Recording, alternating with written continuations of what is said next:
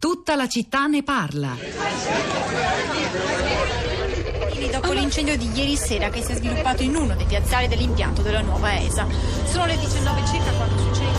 Con si alza una densa nube nera avvistata anche a Mediano.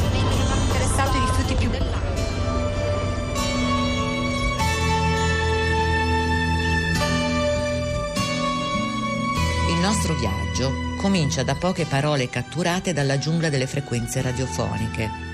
Il 27 giugno 2012 un incendio divampa nel piazzale esterno della nuova ESA, uno stabilimento di stoccaggio di rifiuti speciali a Marcon, in provincia di Venezia.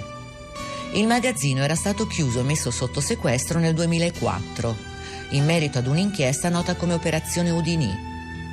La nuova ESA, con certificazioni false, aveva sparso in discariche di mezza Italia tonnellate di amianto, solfuri, idrocarburi, trattati in modo illecito e spacciati per non pericolosi. Nel 2011 il rappresentante legale della società è stato condannato per questa vicenda in via definitiva alla pena di sei anni di reclusione. Sembrerebbe una storia a lieto fine, se non fosse che per tutti questi anni tonnellate di rifiuti tossico nocivi sono rimasti abbandonati all'interno del capannone.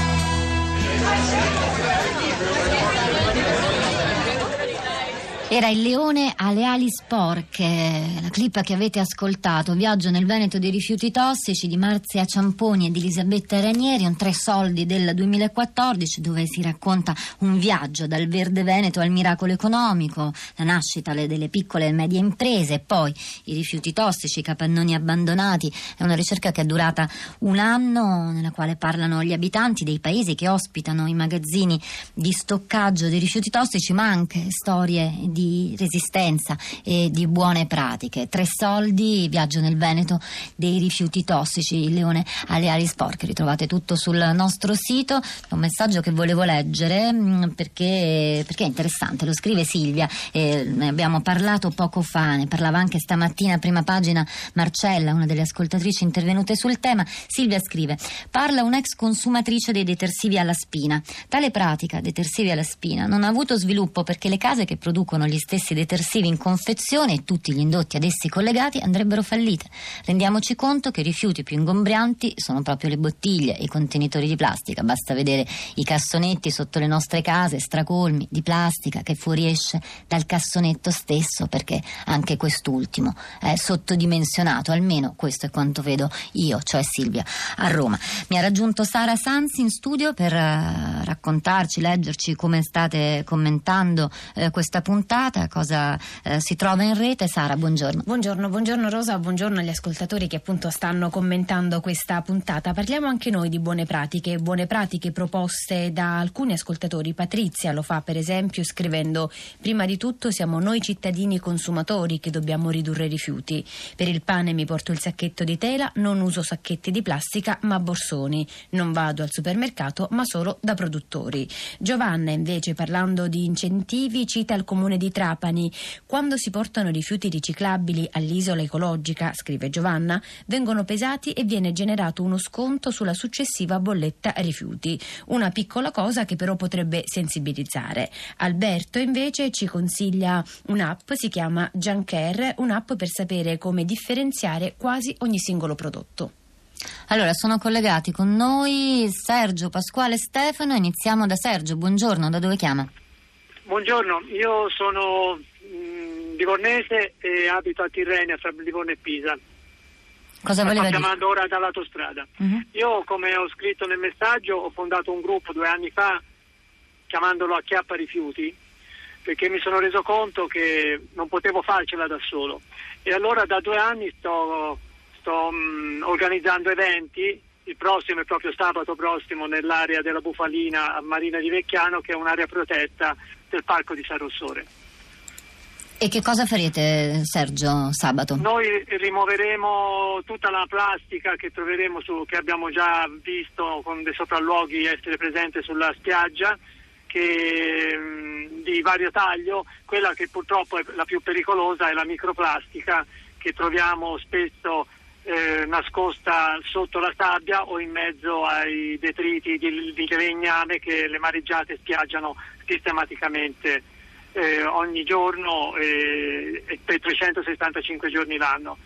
Devo dire che la situazione come sensibilità dei comuni, io, io praticamente ormai sono partner del comune di Livorno, del comune di Pisa, del comune di Vecchiano, siamo andati a pulire la capraia in 100 persone un fine settimana, quindi noi ci muoviamo come liberi cittadini a nostre spese, compreso i miei sacchi che riesco a farmi regalare, se no me li dovrei pagare. E in questo modo cerchiamo di coinvolgere la cittadinanza oltre a, ovviamente alle istituzioni che senza di loro non potremmo fare niente. Beh, complimenti Sergio per la sua e vostra iniziativa e lavoro, grazie per avercene parlato. Pasquale invece ci chiama, se non sbaglio, da Novara? Da, Buongiorno. Sì, Novara, da, precisamente da Romentino. E niente, anche noi facciamo parte di un gruppo, in questo caso la politica è coinvolta, nel senso che il nostro sindaco si sporca anche lui le mani come noi. Per cui ci troviamo, tra l'altro siamo vicino al Parco del Ticino, per cui siamo anche abbastanza sensibili a mantenere la nostra zona diciamo, il più, più possibile. Pensi che 15 giorni fa, eh, in mezzo ai cespugli, proprio nel, nel bel mezzo del Parco del Ticino, abbiamo trovato un treno di pneumatici usati, per cui sarà stati almeno una quarantina, per cui increduli anche noi di questa cosa abbiamo Sto cercando di immaginarmi cosa avete provato sì, trovandoli lì davanti. In un sì, secondo, sì, Pasquale, cosa ne avete fatto? Niente, li abbiamo portati all'isola ecologica lì. Tra l'altro era lì vicino l'isola ecologica e non riusciamo a capire come mai li, Perché li non li abbiano portati lì. direttamente all'isola eh, ecologica? Niente, e questa certo. è la grande domanda, Pasquale. Grazie per la sua testimonianza. C'è anche Stefano, buongiorno. Lei da dove chiama? Eh, buongiorno, io chiamo da Briglia, in provincia di Latina. Ma eh, la mia era una semplice riflessione, insomma, niente di più, mm, perché noi continuamente in televisione siamo veramente tartassati da qualsiasi messaggio che ci dice compra questo, compra quello, e, però mh, mm, basterebbe eh, poco, insomma, se ce ne fosse la volontà di mandare dei messaggi, degli spot che insegnano un po' a a consumare con un po' di responsabilità, a riciclare, a riusare, oppure a dire quanto per esempio è, è dannoso accendere il camino uh, con la plastica, perché questo succede. Intorno a me eh, continuamente ci sono roghi, insomma, di, a parte roghi in campagna, comunque gente che accende il camino e tu senti puzza di plastica. Eh, Stefano illustra una situazione che è abbastanza, sì, anche eh, a volte comune. Grazie anche a lei, Sara. Rosa, chiudiamo con una bella notizia. Sabato mattina alle 10.30 a Matera verranno piantati 40 alberi grazie a un accordo tra la Fondazione Matera 2019 e Legambiente. 40 alberi che verranno piantati per compensare le emissioni di anidride carbonica prodotte durante l'ultima edizione di Materadio.